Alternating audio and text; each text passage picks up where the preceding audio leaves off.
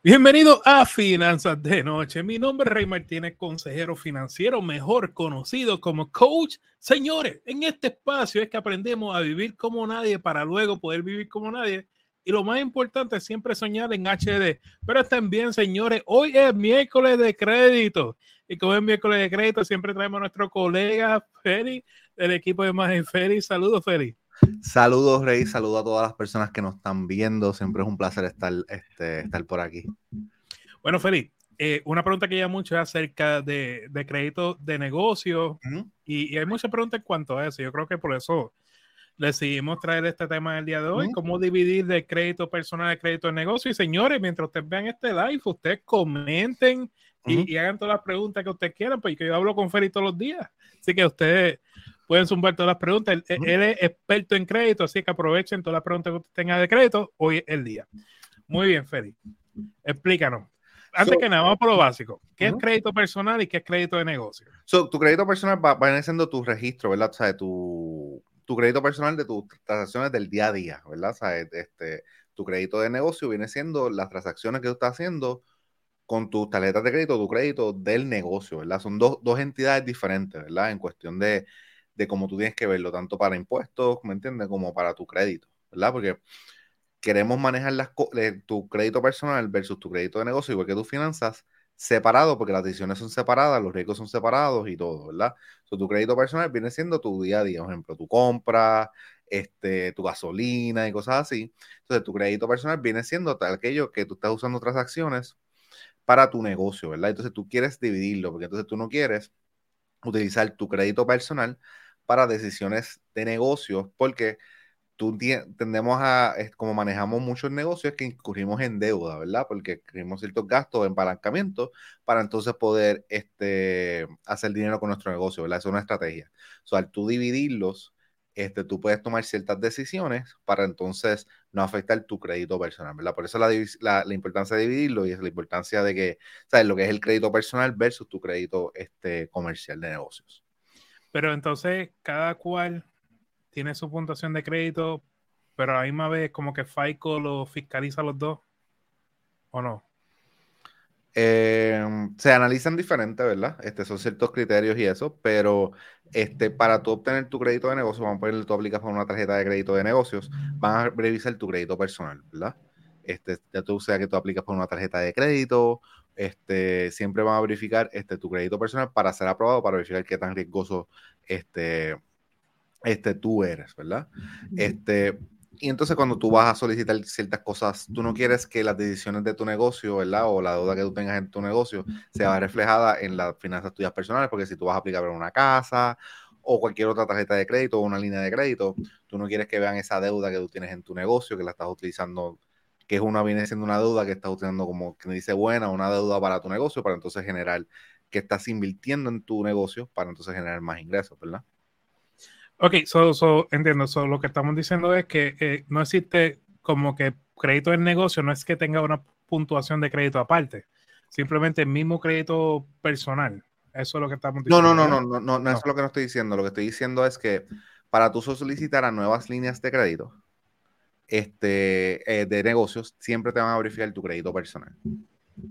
Okay. ¿Entiendes? Eh, eh, es eso, o sea, te van a verificar tu crédito personal para entonces aprobarte tu crédito de negocio. por eso es siempre importante tú tener tu crédito personal, este, un buen crédito personal, porque eso te va a abrir puertas para cuando tú apliques a tu este, a tarjetas de crédito de negocio y a toda esa parte de negocios. Entonces, Feri, para Juana que vende pastel en Orocovi, para que nos entienda, eh, vamos a suponer, ¿qué le conviene a ella? ¿Le conviene abrir una, conseguir una tarjeta de crédito de negocio? Porque, con, o sea, ¿qué, ¿qué, tú le aconsejarías? Ah, yo, que ella pueda apalancar esto. Yo le recomendaría este, a toda persona, que toda persona, aunque sea su negocio pequeño, aunque sea siempre solicitar una tarjeta de negocios, este, para empezar a dividir, ¿verdad? Porque tú quieres empezar a, a dividir tus finanzas del negocio versus sus finanzas de, de personales, ¿verdad? O sea, la tarjeta de negocio también te permite que tú puedas este, ver las transacciones que tú has hecho del negocio, ¿verdad? Eso te ayuda también a verificar cuáles son los gastos, pero también te ayuda a la hora de impuestos. Tú lo que haces es que bajas todas las transacciones que tú hiciste y ya tú sabes cuánto ha sido tu gasto en la área de negocio, ¿verdad? Eso te ayuda, aparte que te ayuda con tu crédito, ¿sabes cómo separarlo? Pero también te ayuda este, a poder saber los gastos que tú estás teniendo, ¿verdad? Tener un control. ¿verdad? Y a la hora de impuestos es mucho más fácil. Por eso es que siempre recomiendo que todas las personas que tengan negocios este, eh, soliciten una tarjeta de crédito de negocios para entonces poder dividir esto, es mejor para impuestos y entonces no te afecta tu crédito. He escuchado muchos casos de personas que, por ejemplo, este, toman decisiones y utilizan su crédito personal y entonces lo que hace es bajarlo completamente y eso no es lo que queremos, ¿verdad? Este, entonces lo que hace es se daña su, su, su crédito personal. Entonces, ok, so, so, porque lo que voy es que aquí hay muchas muchas personas que están comenzando un negocio, emprendedores, vamos, que pues, cosa no está fácil aquí. Y entonces crean su negocio, ya sea artesanía, qué sé yo, vendiendo productos. Y me pregunto si en verdad esto es una forma para que ellos por lo menos puedan arrancar su negocio, pero a la misma vez ellos necesitarían tener una LLC o algo para poder aplicar para este tipo de crédito? No, tú puedes aplicar como sole proprietor a la vez que tú empiezas a vender dos o tres dólares, este, o inclusive cuando tengas la idea, ya tú entras en lo que es sole proprietor, ¿verdad? Que, que, lo que significa es que la clasificación es que tú eres el negocio, ¿verdad? Eso, aunque tú no tengas un negocio registrado, tú automáticamente caes en esa clasificación. Entonces, cuando tú solicitas esta, nueva, esta línea de crédito, entonces tú lo que vas a poner cuando te escriban cuál es el nombre del negocio, tú vas a poner tu nombre. Entonces, cuando te preguntan cuál es tu IAN, tú vas a poner tu seguro social. lo ideal es que tengas un IAN porque es mejor para impuestos, pero en un caso que tú estás empezando, tú puedes utilizar tu seguro social para aplicar a, muchas tarjetas de negocio, ¿verdad? Especialmente las de American Express y Chase, que las recomendamos. So, esta fuera una estrategia, ¿verdad? Este, puedes aprovechar los meses de intereses, pero quiero también comentar, ¿verdad? Yo estoy hablando de tarjetas de crédito, he hablado un poquito de endeudarte y todo, ¿sabes? Es porque estamos hablando del área de negocios, pero también tú tienes que tener un plan de negocio que son mucho más importantes de cómo tú tienes una tarjeta de crédito, ¿verdad? este, quiero aclarar eso porque si tú estás, tú estás, ah, voy a abrir un negocio, solicitaste una tarjeta de crédito, no estás sentado a analizar el negocio, este, cómo tú vas a hacer dinero, este, cuál va a ser tu inversión, ¿me entiendes? Todo ese análisis que tú tienes que hacer y todo ese pensamiento, eso es lo más importante antes de solicitar una tarjeta de crédito de negocio, ¿verdad? Yo lo que estoy diciendo es, sea, las tarjetas de crédito son una herramienta, ¿verdad? Que es bien utilizada, te puede ayudar, pero no es un ingreso que tú tienes que tienes que maximizar toda esa tarjeta de crédito porque entonces te vas a poner tu negocio en una situación para fracasar, ¿verdad? y gente, el lunes va a estar William Toro con nosotros, está el lunes casi siempre con nosotros, y, precisamente va a ser, eso va a ser el tema, cómo crear un plan de negocio por primera vez, ¿verdad? Porque sé que hay muchos de ustedes que están creciendo en este mundo de, emprendedores. Y eso es bueno, bueno, eso es bueno, eso es excelente. Eh, entonces, Feri, cuando uno está comenzando en este mundo de quizás negocio, y, yo no veo más de el apalancarse siempre y cuando tú tengas un plan y que el plan sea real, no es que, ah, no, Rey, yo voy a ser millonario porque el vecino se hizo millonario con esto, sabes, eso. Este, ¿qué, ¿qué, tarjeta tú recomendarías? ¿Cómo, ¿qué tú recomendarías? ¿Alguna tarjeta en específico? Este, depende de tu, negocio, ¿verdad? Me gustaría hablar un poquito de, mi, de nuestro caso de Mian Felix, ¿verdad? Este, yo creo que sería un buen ejemplo. O sea, cuando nosotros empezamos, empezamos con una tarjeta este, de Amazon, que fue la, Amazon, la, la American Express de Amazon de negocios, este, que daba 5% en Amazon. Eh, cuando tú eres miembro de Prime, si no, este, te da 3%. Y nosotros básicamente comprábamos con nuestra tarjeta de negocios, pero entonces este, pues la pagamos con, nuestro, con nuestros ingresos de nuestro trabajo, ¿verdad? Porque para ese tiempo el negocio no estaba generando dinero, pero no, no era poco a poco, ¿verdad? Compramos la cámara, ok, pagamos la cámara y después poco a poco empezamos a crear equipo, las cosas, los gastos, ¿verdad? Ya cuando empezamos a convertirlo en bastante rentable, entonces seguimos invirtiendo un poquito más, ¿verdad? Cuando digo rentable es cuando Megan Felix empezó a generar un poco más de dinero y eso, pues entonces ahí pues invertimos más en el negocio, entonces este, lo pagábamos, ¿verdad? en ese momento lo pagábamos. Cuando nosotros decidimos darle un, que vimos que estábamos siendo rentables, estábamos teniendo rentabilidad todos los meses y decidimos darle ciertas actualizaciones a ciertos equipos y vimos que, ok, vemos, nosotros queremos dar el siguiente paso en lo que es Mia Felix. Entonces nosotros solicitamos la, tarjeta de crédito de American Express Blue Cash Business. La tarjeta te ofrece este, un bono de entrada de 250 dólares cuando tú gastas 3 mil dólares y ofrece 12 meses sin intereses. Entonces nosotros decidimos para ese punto, que fue reciente, digamos que fue hace unos 6 meses atrás, este, decimos, vamos a comprar una computadora que, me, que quiero darle una actualización a mi computadora, que me gasté como 6 mil dólares. no, no ibas a decir, pero... me gasté 6 mil dólares en la computadora que yo compré, este, porque pues tiene un montón de cosas que, pues, que quería y estaba viéndolo como una inversión. Entonces yo decidí, decidimos pagarla a plazo, ¿verdad? Por aprovechar el periodo de intereses, porque en lugar de pagar todo de una, entonces tenemos ese dinero en nuestra cuenta este de cheques, ¿verdad? Y entonces podemos seguir invirtiendo en el negocio y podemos entonces este, tomar ciertas decisiones y aprovechar los meses sin intereses, ¿verdad? Esto es una decisión que yo nunca lo hubiera tomado, que nunca nosotros lo hubiéramos tomado en nuestras finanzas personales, ¿verdad?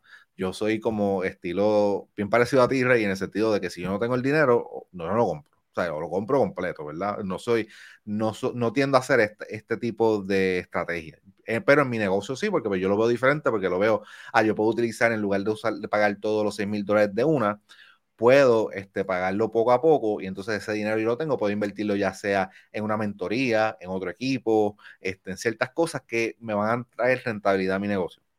¿Por qué traigo este ejemplo? Porque tú no puedes venir, ¿verdad? De la noche a la mañana y meterle 12 mil dólares a tu negocio que tú acabas de empezar, ¿verdad? Entonces, poco, poco a poco, ¿verdad? Váyase eso, ¿quién dijo? Gente, vamos a seguir hablando de créditos. Gente, hablen, hagan sus preguntas, que contamos con ustedes. Se trata de ustedes y, ¿verdad? Y su camino financiero. Venimos ahora, gente. Vamos a un pequeño pausa comercial. Venimos ahora bajo, tiene colecciones, pagos tardes y muchas indagaciones y no tienes el tiempo para reparar tu crédito por usted mismo, nosotros podemos ayudarte. Solicita una consulta completamente gratis con nosotros para evaluar tu caso y darte las herramientas para que así puedas arreglar tu crédito. El enlace con nuestra disponibilidad se encuentra en la descripción. la espalda?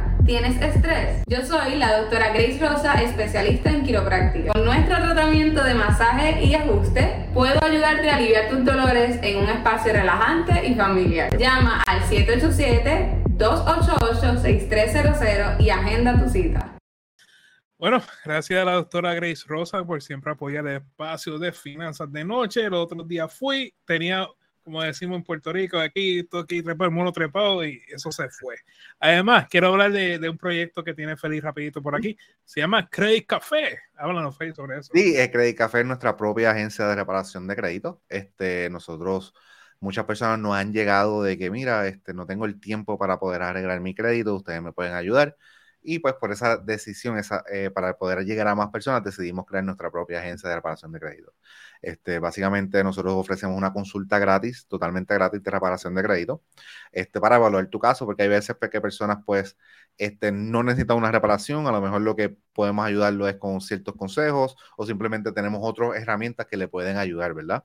Y eso, en, sí, eso es lo que nosotros, el mensaje que nosotros queremos llevar, cómo podemos ayudar a más personas y Credit Café permite que podamos este, ayudar aún más, ¿verdad? Porque hay muchas personas que no tienen el tiempo para poder este, hacer el proceso de reparación, que es enviando cartas, diputando, y pues nosotros queremos llegar a más personas, ¿verdad?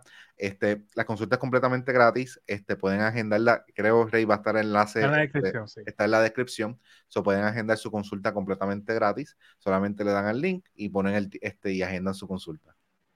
Muy bien, entonces, gente, vamos a ver está por ahí, dice Esteban, epa, eh, Eduardo, vi tu pregunta, se la pasa a Félix. Eh, Manuel, saludo Rey Félix. Si se iré si algún trabajo remoto en Puerto Rico, eso lo vamos el lunes, el lunes pendiente. Buenas noches, Vanessa, estás por ahí, estás perdida. Ok, Félix. Yo subí un post en Facebook y le pedí a la gente que te escribiera preguntas. Ok. Así que prepárate. Sí, sí, ¿verdad? ok. Primera pregunta. ¿Cómo subir la puntuación utilizando la tarjeta de crédito?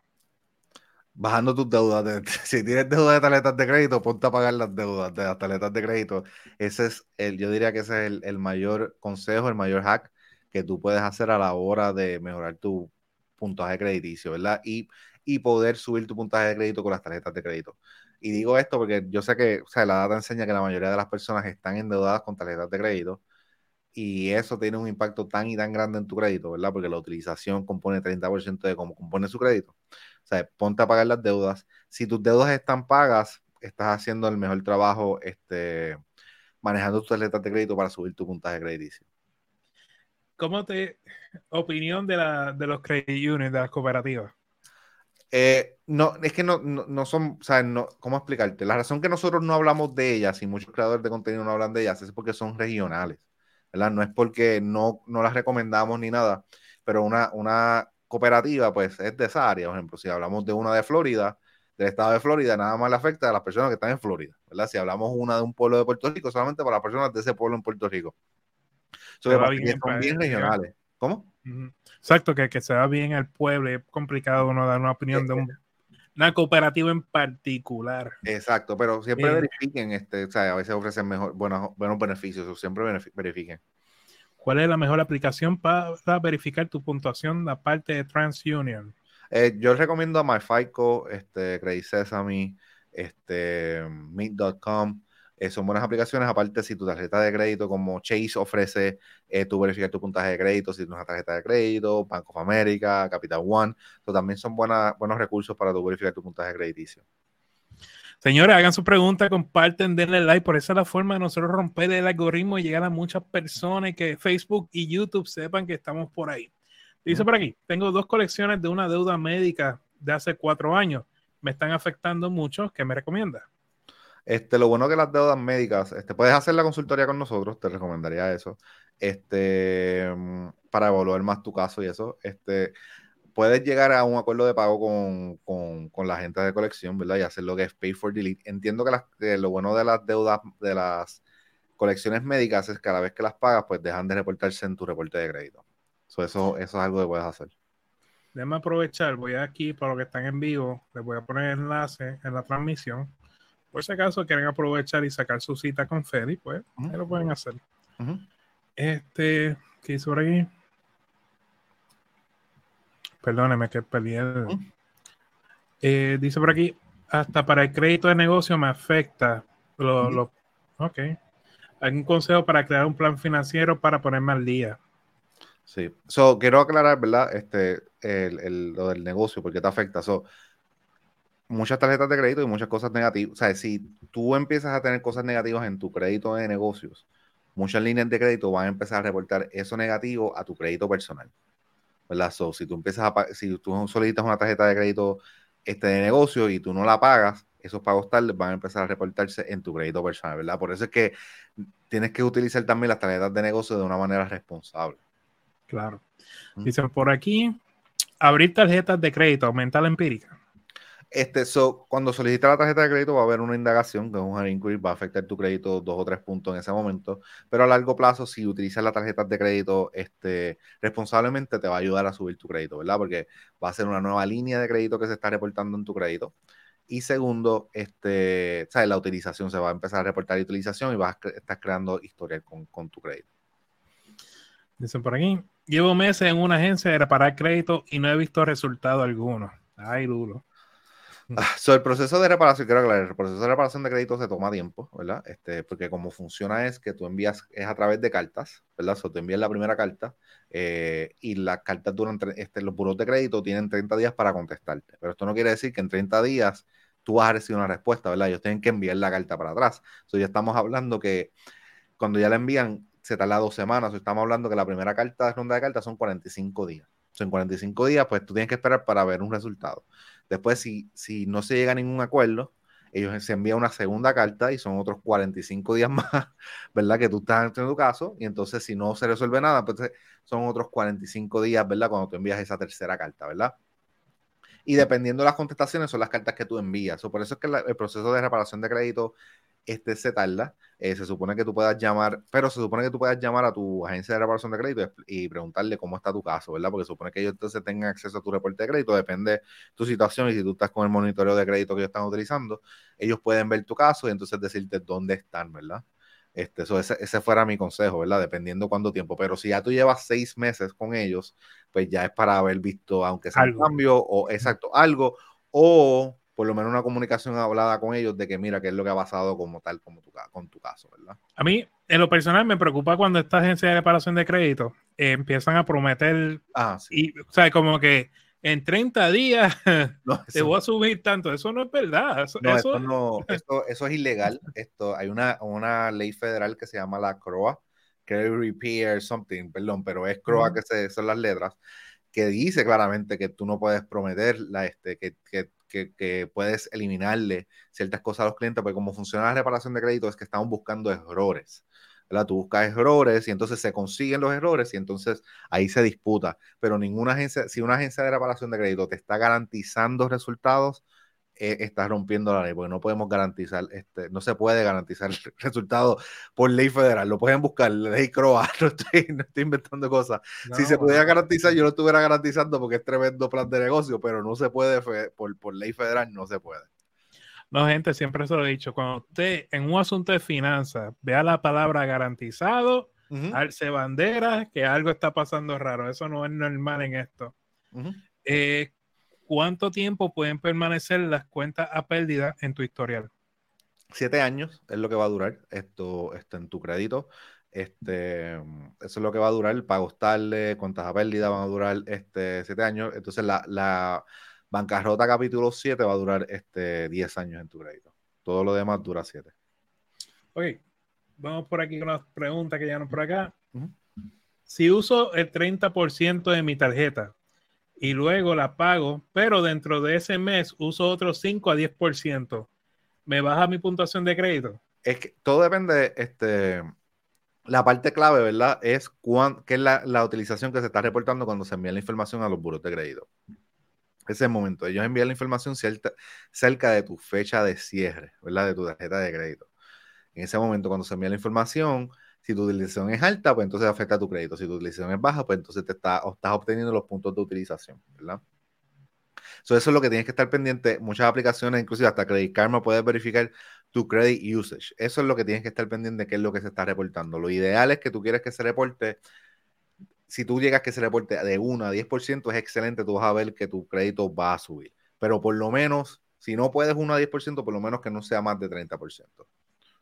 Claro. Dicen por aquí, tengo una tarjeta a pérdida de más de 6 años. ¿Es conveniente pagarla o ese historial se borra al pasar los años? sé que, sé que me afectó grandemente, me han dicho que no pague hasta que eso caduque. ¿Realmente qué me recomiendan?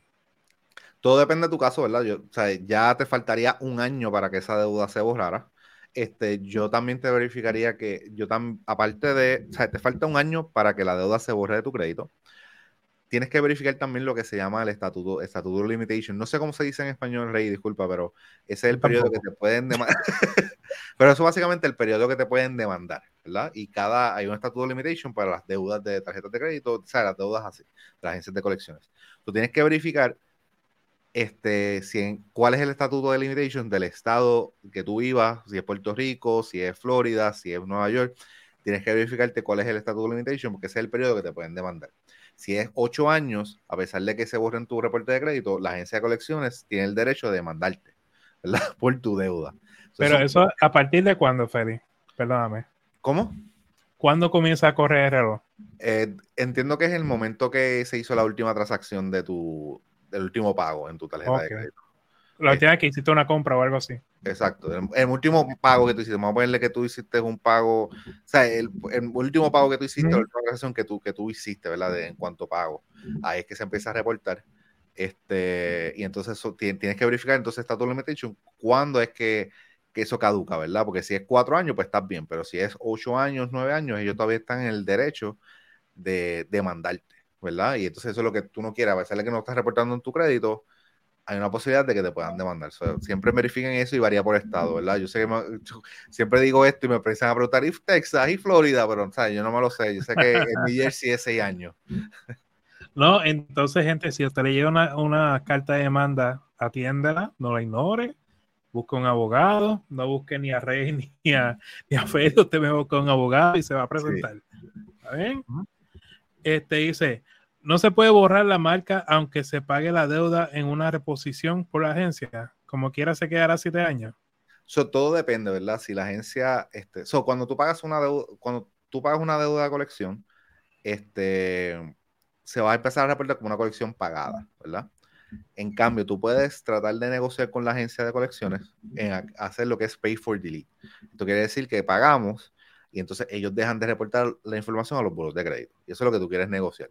Hay veces, muchos casos, que muchas personas deciden pagar estas colecciones y no, no hacen este arreglo con las agencias de, de cobro de colecciones, y entonces las colecciones se siguen reportando como una colección pagada en tu reporte.